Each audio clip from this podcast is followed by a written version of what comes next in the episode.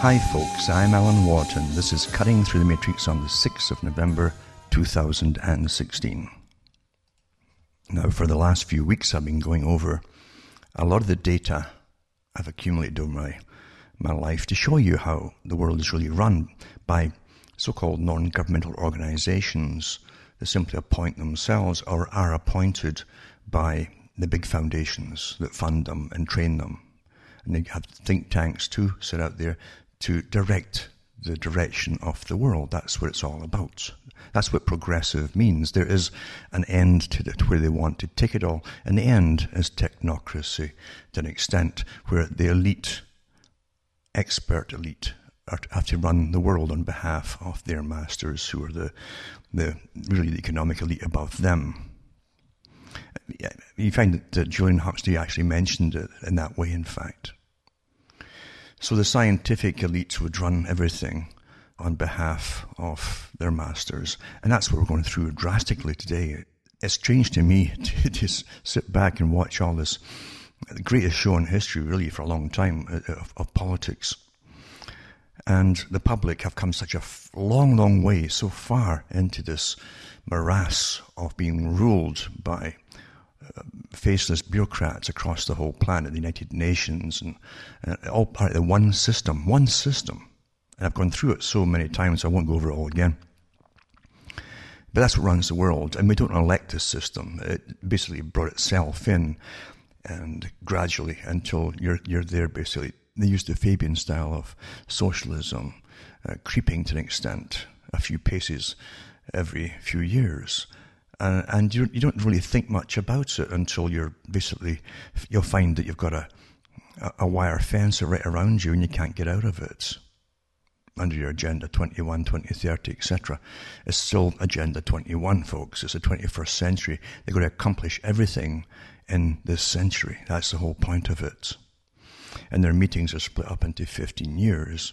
That's to get all the land away from you, to get the rural folk back into uh, overcrowded cities, and to have your your training completely composed of uh, bureaucrats and all their workers, their social workers, you might say, training you and directing your lives like, well, what can you say, like little apparatchiks, as, as the Soviets would have called them.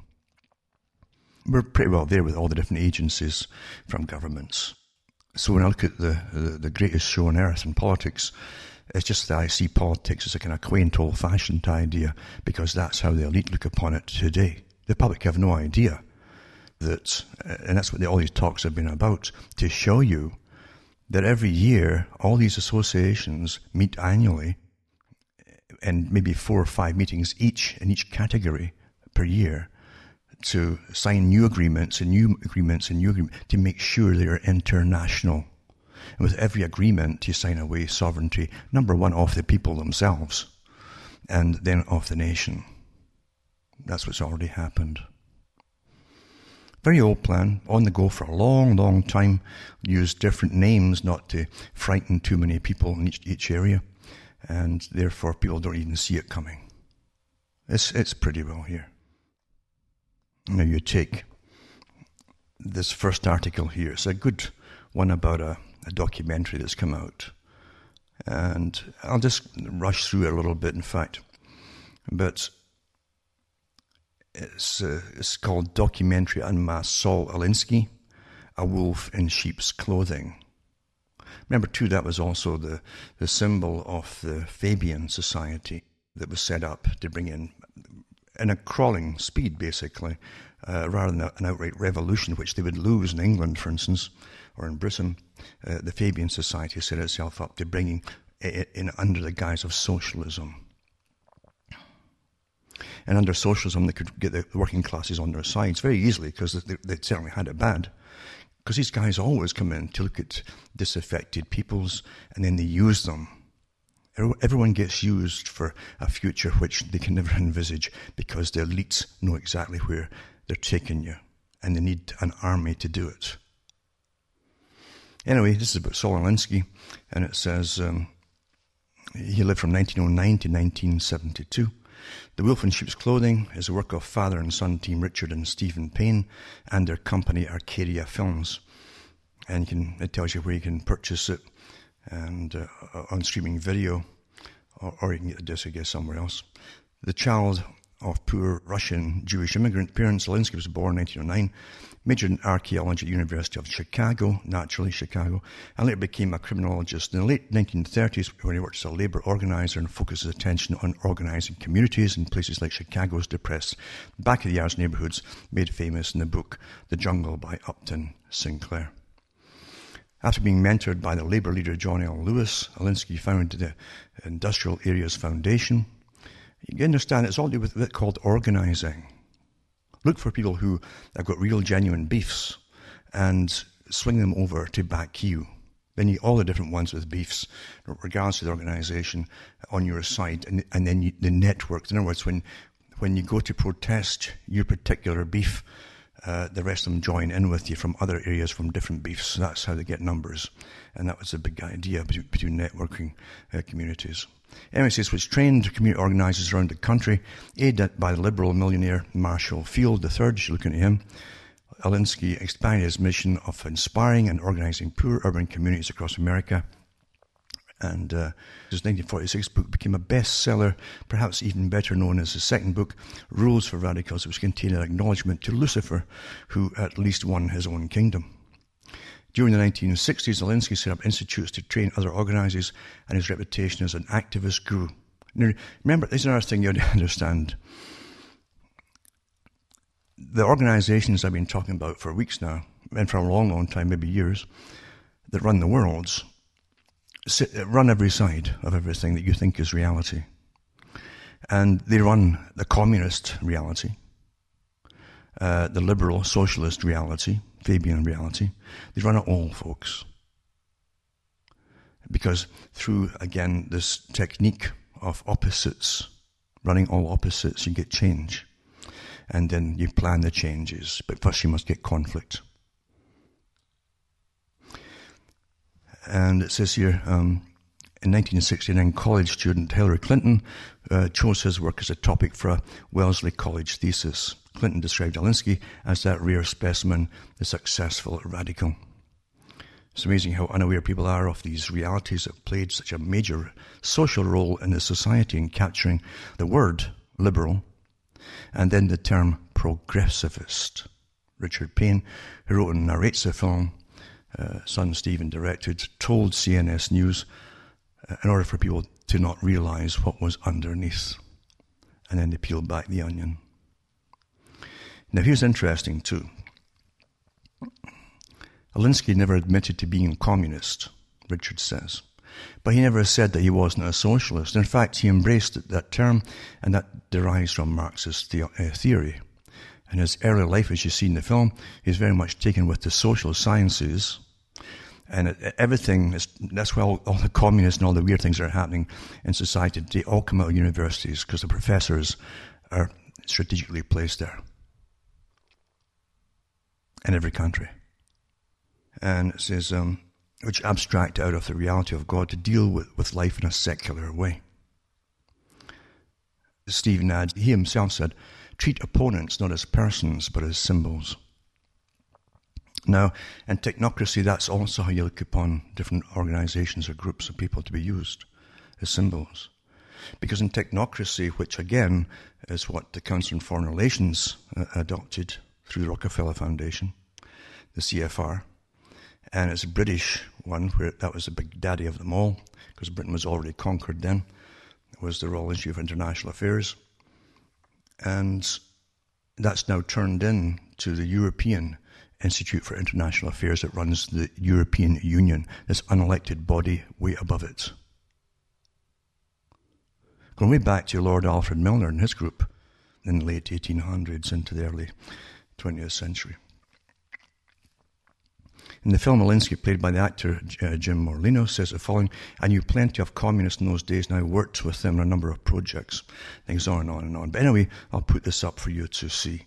But what I'm showing you is that, remember, the wolf in sheep's clothing really originated from the symbol and the technique of the Fabian Society, which George Bernard Shaw and H.G. Wells and others and um, the big Astor family that funded it all for slow revolution, social rather than a bloody one, because Britain would, would, definitely never lose uh, if they started a bloody revolution.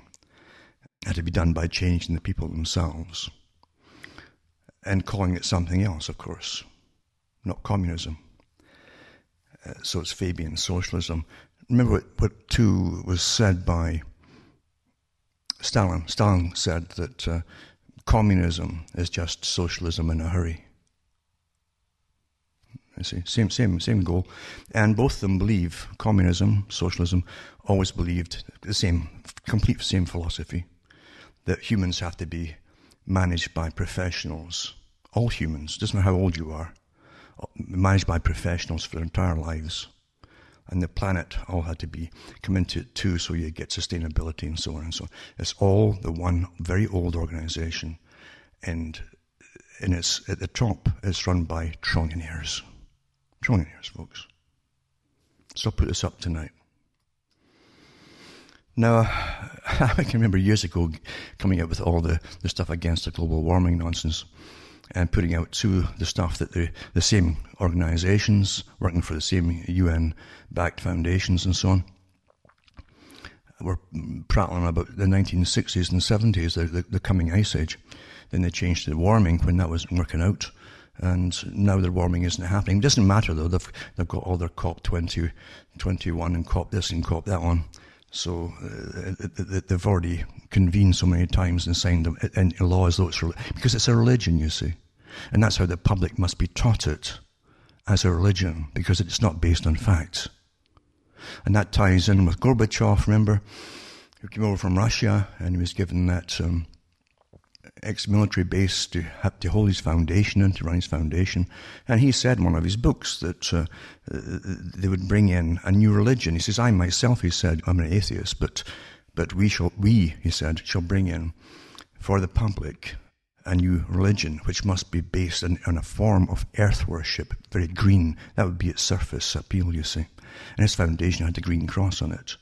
Under the guise of green, they would train the children to, to, regard the earth as a holy thing, and their place in it was minuscule, and that way they could start bringing the population down the planet, and they'd have willing little, you know, characters who might uh, help the unfortunates, or the excess populations uh, to kind of exit, you might say, and that's where we are today with euthanasia and so on. This is just the start of it there too. Abortion first, then euthanasia, then you start bumping them off for all kinds of things, like headaches. And uh, you wait and see. You wait and see. So this article says absence of 21st century warming on Antarctic Peninsula consistent with natural variability. And it says since the 1950s, research stations in the Antarctic Peninsula have recorded some of the largest increases in near surface air temperature in the southern hemisphere. This warming has contributed to the regional retreat of glaciers, disintegration of floating ice shelves, and a greening uh, through the expansion and range of various flora.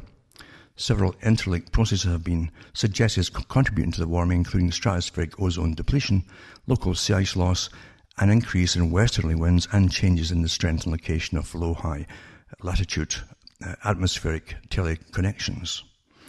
Here we use a stacked temperature record, stacked, to show an absence of regional warming since the late 1990s.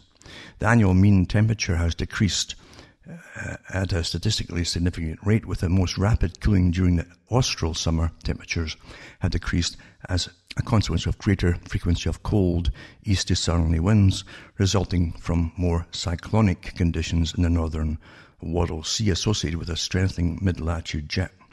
These circulation changes have also increased the advection of sea ice towards the east coast of the peninsula, amplifying their effect. Our findings cover only 1% of the Antarctic continent and emphasize that, de- that deca- uh, decadal temperature changes in this region are not primarily associated with the drivers of global temperature change, but rather reflect the extreme natural internal variability of the regional atmospheric circulation. So after all that, all that mouthful, it comes down to just a normal variability, a natural internal variability of regional atmospheric circulation. Because it's never the same one year from the next. That's what temperature is about. Changing temperature. Changing temperature. You see? It changes. And I'll put that one up. Um, and then we do this one here, which is top university stole millions from taxpayers by faking global warming research. Uh, see, all these professors who are on board with all this are lining their pockets and their careers actually because they live on grants. And without this scam going on, maybe, I don't know, looking for a job uh, sweeping the streets or something. Uh, top universities stole millions from taxpayers by faking the, the results global warming. A global warming research centre, the London School of Economics, awfully important place, that London School of Economics because that, that was also set up by the Fabian Society, for those who don't know that. Got millions of dollars from UK taxpayers by taking credit for research it didn't perform. An investigation by the Daily Mail revealed the UK government gave $11 million to the Centre for Climate Change Economics and Policy CCCEP. It's almost communistic because you look at the old names for the communist system. In exchange for research that the organization reportedly never actually did. Many papers uh, CCEP claimed to have published to get government money weren't about global warming, were written before the organization was even founded, or were written by researchers unaffiliated with CCCEP. The government never checked CCCEP's supposed publication list, saying they were taking it on trust, according to the report. Now, why would your government be on board with that on trust? Hmm? Don't believe in coincidences, folks. You know, any more than the coincidences that all the media in the US uh, were, were wanted basically to see uh, Donald Trump shot, uh, you know, back to, to the wall and shot. Uh, that wasn't coincidence either. They were all colluding together because there's no free press, as I keep saying. Something manages it all. We above them all. Anyway, it's a serious misconduct to claim credit for a paper you haven't supported, and it's fraud to use that in a bid to renew a grant. Professor Richard Tol, climate economics expert from Sussex University, whose research was reportedly stolen by CCCEP, told the Daily Mail. I'd never come, come across anything like it before. It stinks. Of course, we came out before. There isn't all fake stuff before. Uh, years ago, when all the scandals broke out with the emails back then. Researchers whose work was misrepresented were furious. One professor said CCEP's actions were a clear case of fraud using deception for financial gain. Well, that's how the system runs, isn't it? And it says um, the CCCEP tried to foster credit for research it never did while attempting to get another $5.4 million of government cash. Everything's corrupt, folks. Everything, every, everything's a scam and it's corrupt. It says that money would have covered its operations until 2018. Our paper had no relationship to the CCCEP, Tol said. At the time, the CCCEP didn't exist. It only came into existence after the paper was published. Fraud means deception for financial gain. That is what this is. Well, the whole system of it is for not just financial gain, which it certainly is, it's for total control over all our lives if you go into it very, very deeply. Again, by these faceless bureaucratic technocrats. See, they couldn't get what they wanted all these years by by all the old uh, persuasion techniques. And they're even a bit behind on their indoctrination at school techniques. A little bit, not much. So the best way to do it was to get uh, governments to all get paid off, of course, naturally. All your politicians are easily paid off. And, and I'm very happy to get paid off. That's their nature, of those who seek power. And go along with it all. Uh, the whole UN agenda crowds into cities, bringing down population, it's unsustainable, blah, blah, blah, uh, down to austerity. That's all part of it too. They've actually had speeches recently about it, quite openly at the United Nations, about the need to enforce, enforce austerity into North America and other countries in Europe. and make energy so expensive its effects will be felt. Well, if you go into the, the what they've done on their studies into energy for, for technocracy, uh, it means that the birth rate not only drops, uh, you, you find a lot of the, the, death, the death rate amongst children goes up as you deprive them of their heat, you know, you know, and all the different power and so on. That's all part of taking down the population. For if you don't, if you can't get it, well, uh, there's nothing to help you. Nothing at all. Anyway, that's one article there. And then we got this one here. Caught on tape, UN bans skeptical journalists from climate summit for holding views not what they called particularly helpful. Listen, see, that everything's rigged. Everything's rigged, folks.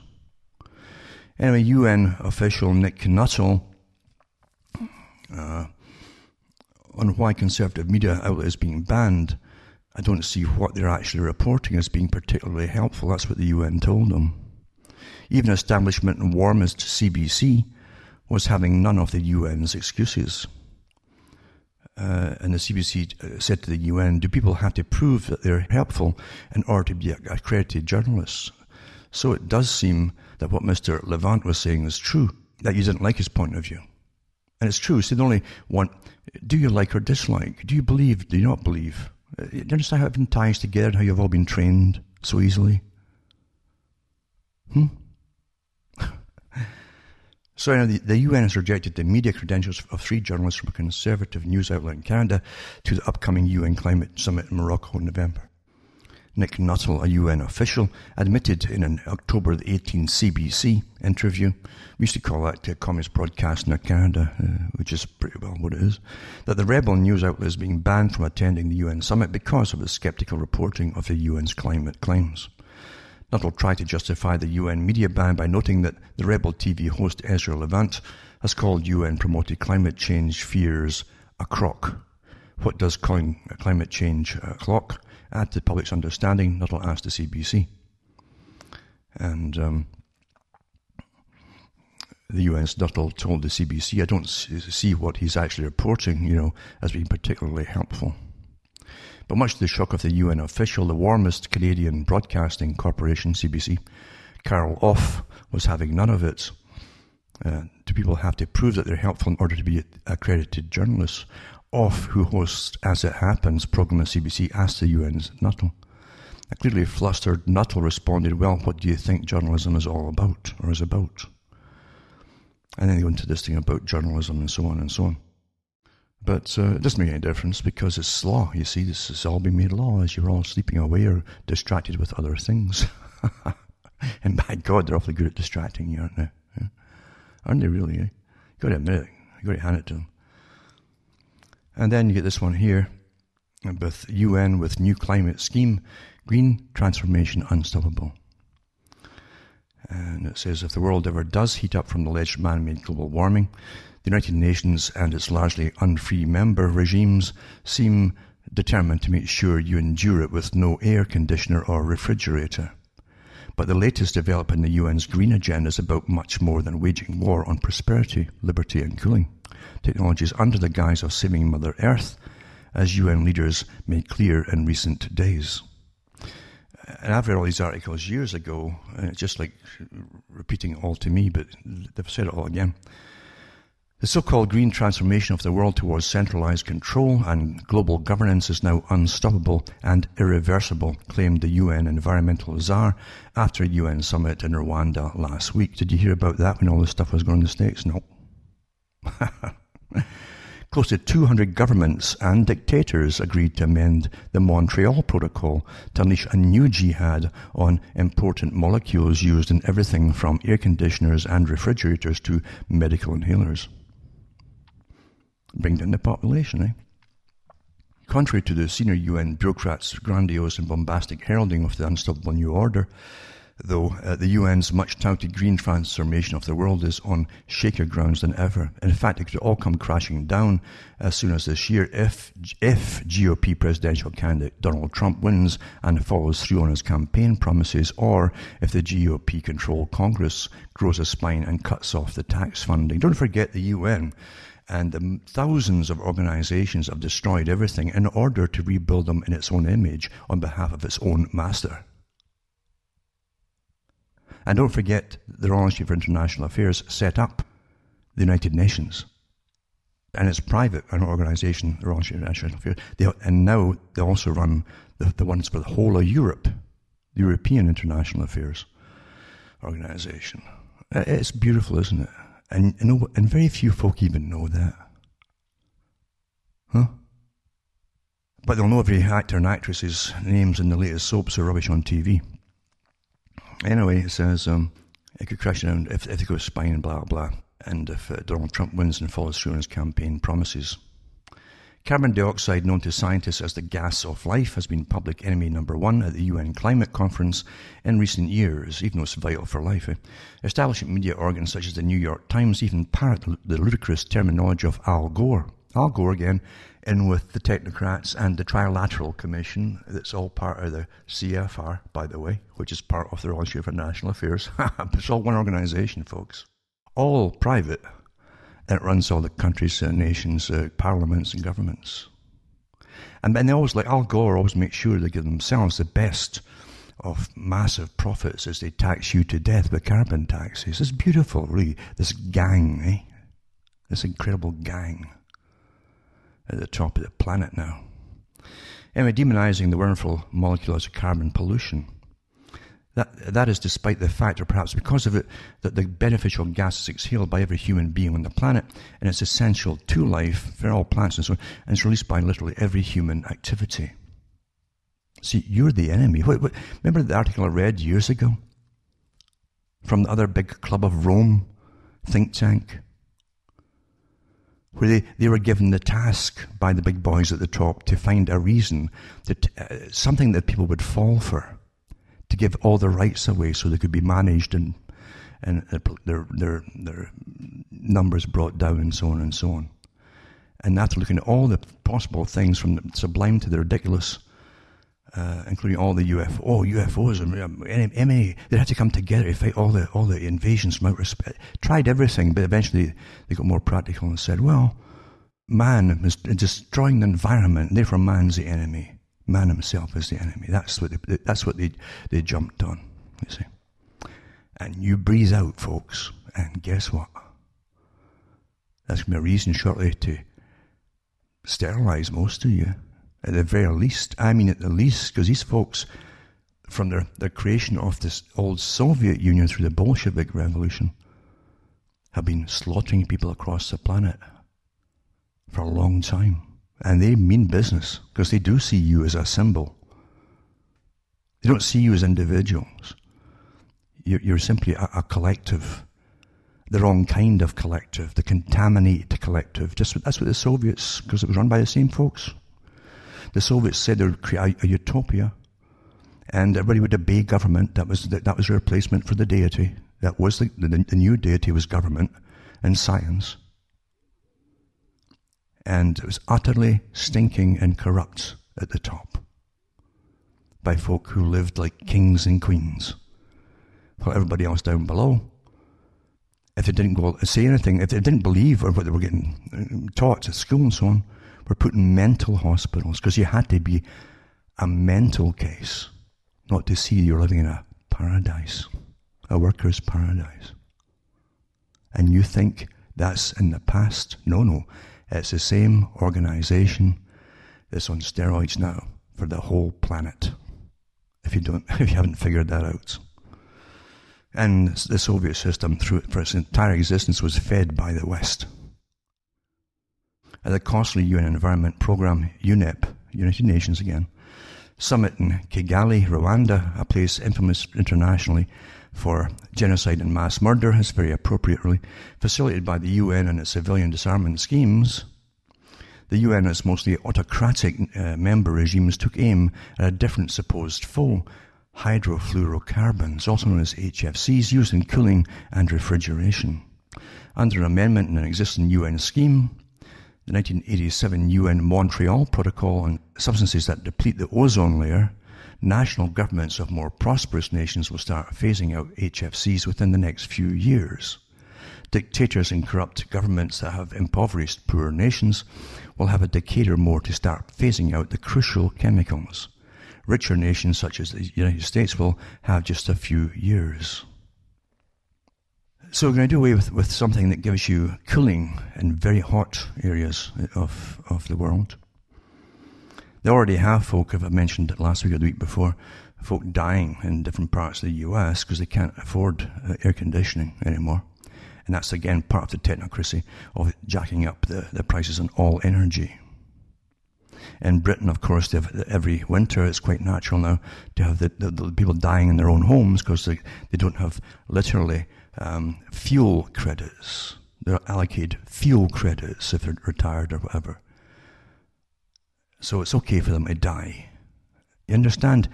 As, as you read these articles, uh, even subconsciously it sinks in that life isn't worth a darn.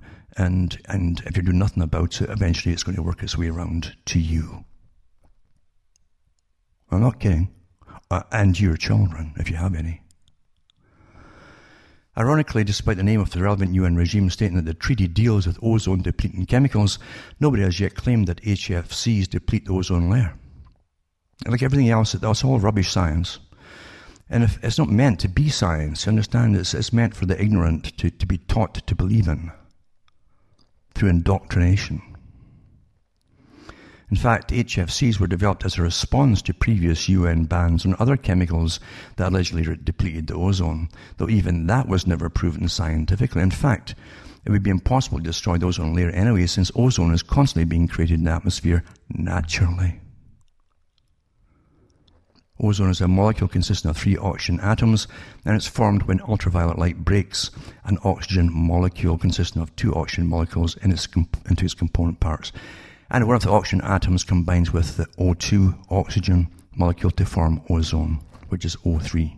Put simply, so long as oxygen in the atmosphere is not depleted and there's ultraviolet light, the ozone in the atmosphere will not be depleted either. But the UN's chief environmental bureaucrat explained this scheme is much bigger than just battling life-saving chemicals under the guise of supposedly controlling climate, the ozone, or anything else. It's about a fundamental transformation of the world. It's about much more than the ozone layer and HFC. It says, this is from uh, Executive Director at the UNEP, Erik Solheim. It's a clear statement by all world leaders that the green transformation started in Paris is irreversible and unstoppable. Well, you know what you do? You take out all these agreements and you tear them all up, folks. You tear them all up. Because you don't vote for any of these characters or any of these organizations and you're already, and you've been your whole life under something that is not democratic in any possible sense of the term. And they've been training you that somehow it's supranational. It's a, like a God thing. That's United Nations and all its organizations. Anyway, um, I'll put this article up too. It's just disgusting to me. Disgusting. And UN Habitat 3 pushes compact cities. They just had the, the Habitat 3 when, again, all this fiasco with politics was going on. And the world repeatedly described as under the threat from innumerable challenges, including income inequality, inadequate urban infrastructure, discrimination against minorities of every stripe, and climate change, participants at the UN's Habitat 3 conference in Quito, Ecuador, were told that comprehensive planning aimed at densely concentrating people in urban areas offered the best way forward to a sustainable future. I read this stuff years and years and years ago. Addressing the Habitat 3 on the conference the first day, uh, Serge Salat, director of the Urban Morphology Lab in France said compact cities with residents living as close as possible to public transportation should be the goal of urban planners. He noted that ready access to public transportation would mean residents would no longer need cars to take them to work and recreation. This, he added, would make forward-looking cities leaders in the fight against climate change um, uh, Salat's panel at Habitat 3 discussing green solutions to climate change and other urban problems. Salat, it should be noted, is an advisor to the United Nations Intergovernmental Panel on Climate Change. See, it's all one big massive scam working together, and you didn't vote for any of it. Then talk about creating open spaces in wild areas and how, how to take more and more land off the people and so on. You can't go into it, etc., etc. And says, in other words, by making land off limits for people to live and work, they will have little choice but to settle in densely populated urban areas. If parents prefer raising a family in a suburban environment, they will have to think again. Under this scheme, central planners will stack the deck in favour of compact cities. This is a new urban agenda and the world's poor. Welcome to Habitat 3's new urban agenda. UN functionaries green non-governmental organisations, none of these folk you, you vote for, folks. I mean, they'll run, they'll work for the big foundations, which are all one big club. And their allies and national governments want to see this top-down globalised agenda imposed around the world. And it says the world's poor and the most vulnerable. They're right, but what they refuse to see is that their schemes will put the poor at even greater risk. Limiting the amount of land that's available for homes drives up the cost of housing. Promoting unreliable, unaffordable, unaffordable renewable energy drives up the cost of electricity. In both cases, it's the poor who end up on the short end of the stick. And I'll put that up again as the, these big uh, evil. Uh, to most focused, nameless and, and, and faceless bureaucrats run your lives and you don't elect any of them. Any of them. Also, the UN doesn't like the way you live. It's another article. I'll put that up too. It says uh, UN's Habitat 3 conference in Quito, Ecuador are exhorted on blue and white UN colours billboards to do their best for the world's cities. And they go through the compact cities again. So back to the United Nations again. This thing that again is supranational. Most folk just take it like it's there, like money's there. When children see money as normal because they grew up with it just there. So it must be normal. And apart from that, they know nothing else about it. The same with the United Nations. It's there when you're born. It must be normal. And it's somehow you don't vote it in. In fact, they don't even think that far about it. It's already putting itself in some sort of supranational, godlike place. And you don't vote for it, as I say. Where is it situated? In US, of course, naturally, because the US primarily funds it all. And this is literally a, a, way of taking over the planet if you haven't figured it out on behalf of an elite, a global elite. Anyway, Antonio uh, Guterres is confirmed as the next Secretary General of the United Nations. The Socialist is, is Socialist International. You see, their name, name for communism, folks who haven't figured it out yet. Who again is an elitist, complete elitist, uh, where the experts should run the planet. You see, and you're all faceless masses, and that's what it's all about. Anyway, uh, the socialist former Prime Minister of Portugal has been confirmed as the next Secretary General of the United Nations taking over at a time when the world is rocked by terrorism. Oh my goodness. All planned again, run by, again, where else was funded from the US, the terrorism across the planet, as we all know. Reeling from the refugee crisis and struggling to resolve the war in Syria as, as, they, as they, fund, as they fund ISIS and created them too. Uh, old stories, eh? Antonio Guterres, a 67 year old former secretary of Socialist International and head of the UN's refugee agency, will succeed Ban Ki moon on January the 1st. On Thursday, the UN General Assembly approved a recommendation made by the Security Council on October the 5th. And it says, um, speaking 10 years to the day after his own appointment as Secretary General, he says, Secretary General elect Guterres is well known to all of us in the hall. Well, he is to them, this private club, you see that runs our, our planet on behalf of their masters. And it's a big rah rah rah for this, this nonsense. Guterres was also in charge of bringing lots of up in all the, the quotas of um, uh, this uh, so-called migrants. It's amazing how many different terms have used for, for this nonsense. Eh? And you'll find that too when you're in a lot of nonsense, like this wiping out the Europe and so on. That's the intention of it, whole Europe, to bring in the new. Then uh, you, you find they have different terms. They, they, themselves give you different terms of what to call them to confuse you, rather than you call them what obviously it is. You see. Anyway, Guterres has said that he intends to make preventing crisis a priority. we need a surge in diplomacy for peace, he says. Ah, where's he going to start? Remember, it's the NATO uh, armament uh, group, of, of course, they, they, they run there too, eh, from the United Nations. That's the wing, that's the military wing of the United Nations. The same ones that bomb Libya and other countries too. The international community spends much more time and resources managing crises than preventing them. Well, you see, that's because we're not in charge of our own countries. And what do you mean the international community? Most folk in one country are, are as ignorant as the folk in the next country regarding this international community because we're out of the picture. We get no say in it whatsoever. But you see, you're supposed to start using these terms international community. It says that the nomination by finally winning over the Russians who were believed to be blocking his candidacy. I wonder why. It's, it's amazing how Russia's, they used to be communists. It's because they knew who was running their country. That's because they had experience in it, you see. So, so they're trying to block him getting in because they know exactly what he is. So I'll put that up tonight too. And then I've got this one too on um, his wiki page. I'll put that up as well, the link, and you can have a good look at that. And uh, you can find his elitist policies there called socialist and how they should run the planet and all the rest of it. And how he's worked with the uh, European Union for a long, long time. Don't, forget that they'll all be members of the not just the Royal Institute for International Affairs, but to see the, the, the ones behind it, which created the European Institute for International Affairs for the whole of Europe, rather than having to take one country at a time and run them quietly. One big club, you see.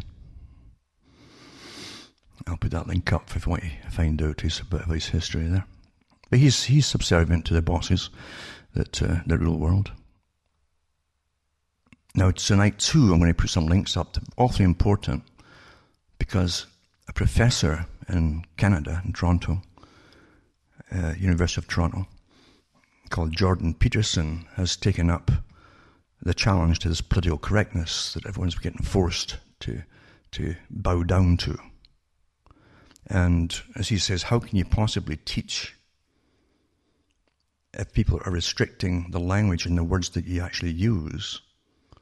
And then they're telling you to replace the words you would use with these vague or, or else ridiculous sounding names. They can often, I suppose, I suppose, mean the opposite. But he's got videos up of how this all started, and I'm telling you, you've got to watch them because he's pointing out what's going on, where you are right now. He's pointing out where you are, how you're already under tyranny. And believe me, the group that's pushing this tyranny, universities, is subservient too to the big bosses at the top, or the globalists, big boys at the top, planned this all. And um, he talks about gender studies and all the rest of it, and how they're, again, as I mentioned before, about how uh, communism, the Bolsheviks, etc., and then communism in the USA especially, uh, would go to every little group that had their own particular beef about whatever, and network them together to get more and more numbers and so when you went on a, a demonstration, you would think, my God, there's an awful lot of folk uh, uh, really demanding the, the, the, government changes this or that. But in reality, it's all different groups that only network together for the demonstrations. But anyway, that's how you rule the world by by you know demonstrating in front of governments and parliament until you get what you want. Only in, only because the governments been tipped off, or your parliaments been tipped off, and the parliamentarians to go along with this and let them have what they want because it's agenda. so I'll put this up tonight. Jordan Peterson, and um, he's a clinical psychologist, and you you got to look at these videos, and maybe you'll start thinking for yourself. I've touched on it before too with the whole idea of democracy. Democracy, remember, is supposed to be majority vote. Vote of the people uh, with regards to listening uh, to and not persecuting minorities. But when you see that they're using really small minorities to persecute the rest and rule over you, something's happened here. It's not democracy anymore, is it? It's not. Come on, let's be honest here. But, as I say, this is a big, big, massive organization that's running the planet altogether. And it's a very old organization. Um, as I say, Lord Alfred Milner goes back to the 1800s. And even Winston Churchill, in one of his speeches, said that he had been ignorant of it. He didn't know what the name of it was. He knew it was existing. He knew it was manipulating government policy and even working against him at times when he was head of Britain. But, and he was furious at it. That, that, that literally he saw it as a subversive organization. They were using Britain at that time as a battering ram for empire to rule the planets. And then the same body of, of organization ran all the banks, the world banks and all the rest at that time, because they, they created it too in the central banking systems. And they also used crisis to push globalistic solutions to the organizations which they then created, the League of Nations. And then when they call themselves the Royal Institute of International Affairs, then they created the United Nations, the World Bank, the Bank for International Settlements, etc., etc. This is all the same old system. Using all different groups. And the groups themselves often don't know, the followers never know anything. Followers never know what they're getting used for. Anyway, it says, um, this one here. This is awfully good too, because I mentioned this uh, a couple of weeks ago about a particular central bank or banker uh, for mm, Greece, it was, and he talked uh, that he he he um, the, the EU bank, the central bank for the EU, kept pushing loans on Greece when it couldn't pay up the previous loans back, and he said no, so they got rid of him. And I, I put the link up before uh, when you hear him discussing this with Noam Chomsky. and um, but he did mention this. He's, he didn't know. He, he thought that, that literally that this banking group that was under the central bank were responsible to the governments and so on. He didn't realize it was a shadow group under Thomas Wieser.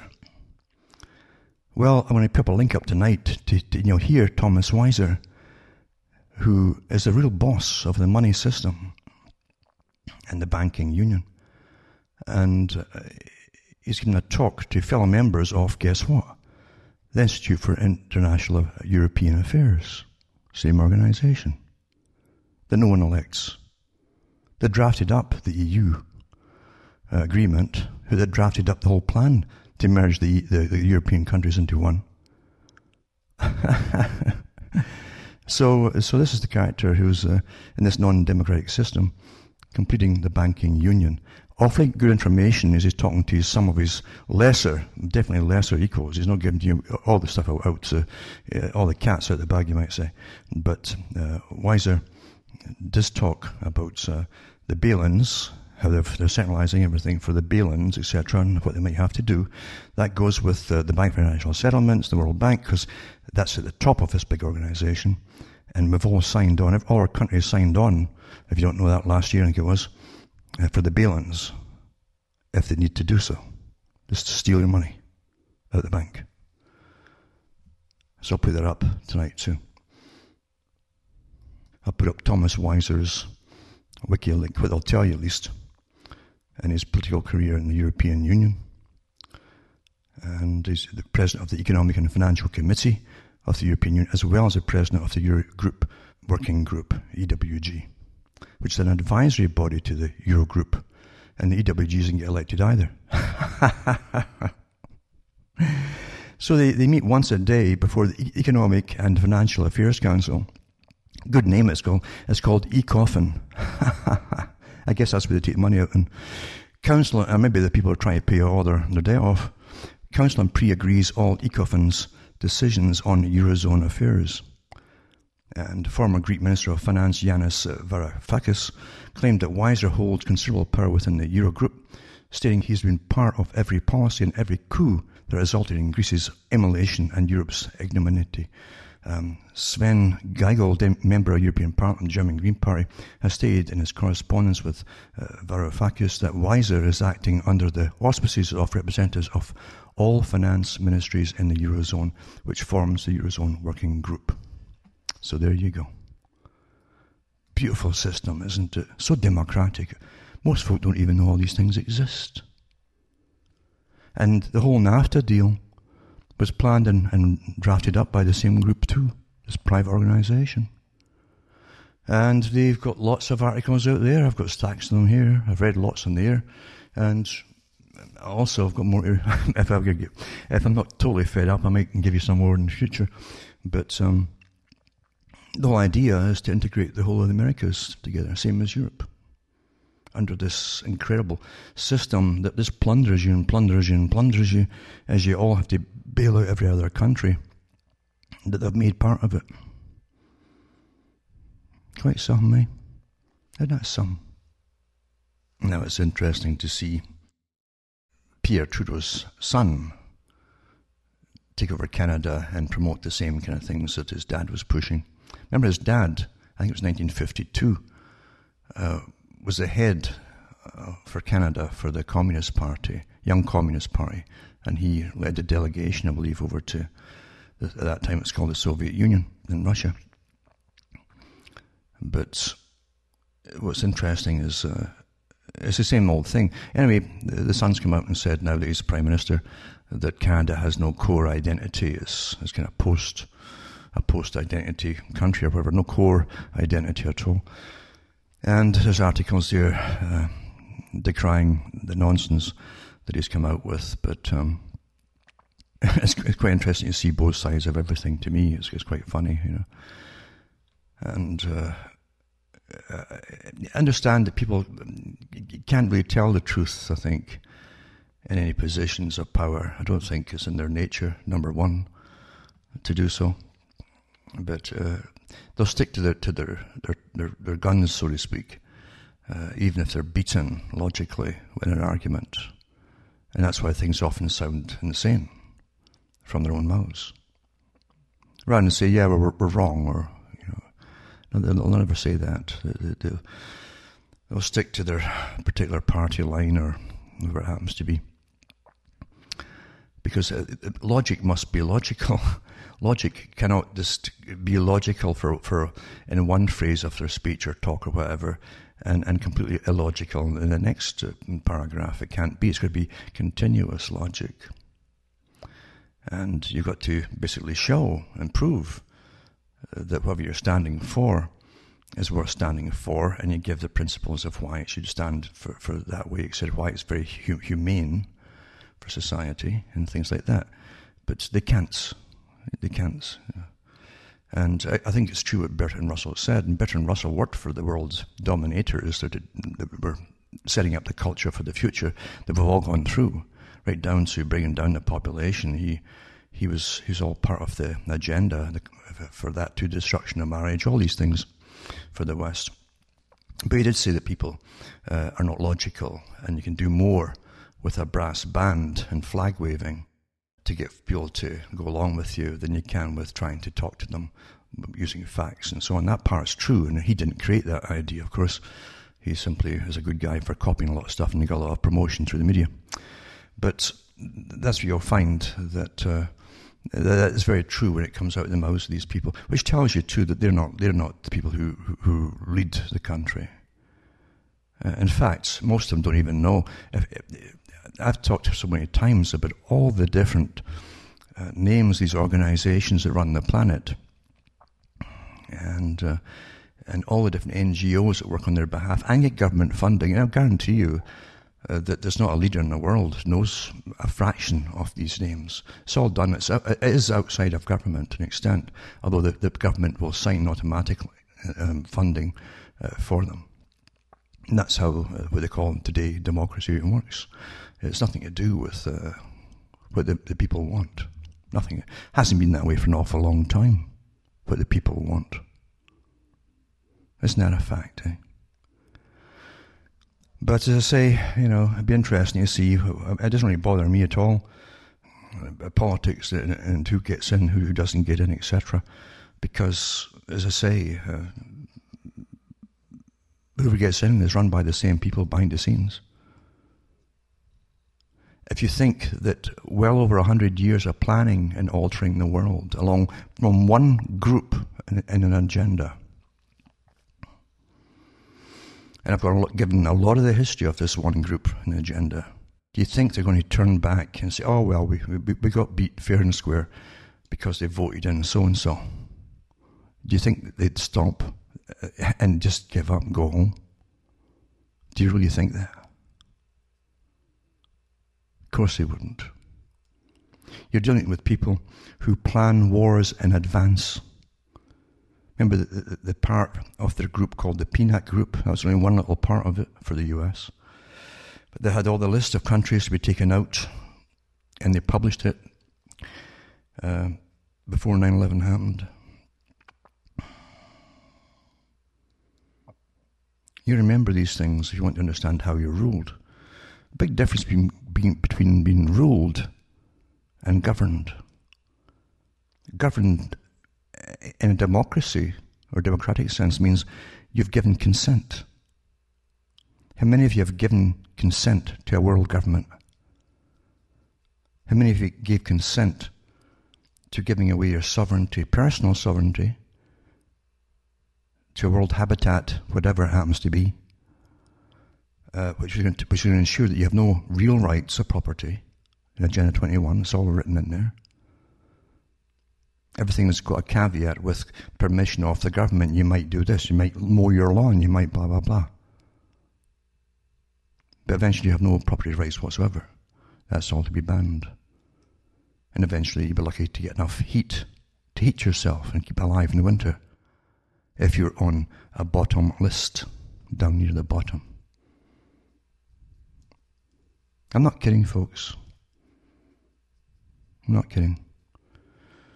Well, for myself from Ontario, Canada, where at night it's below freezing already, has been for the last week or two, it's good night. I mean, your God or your gods go with you.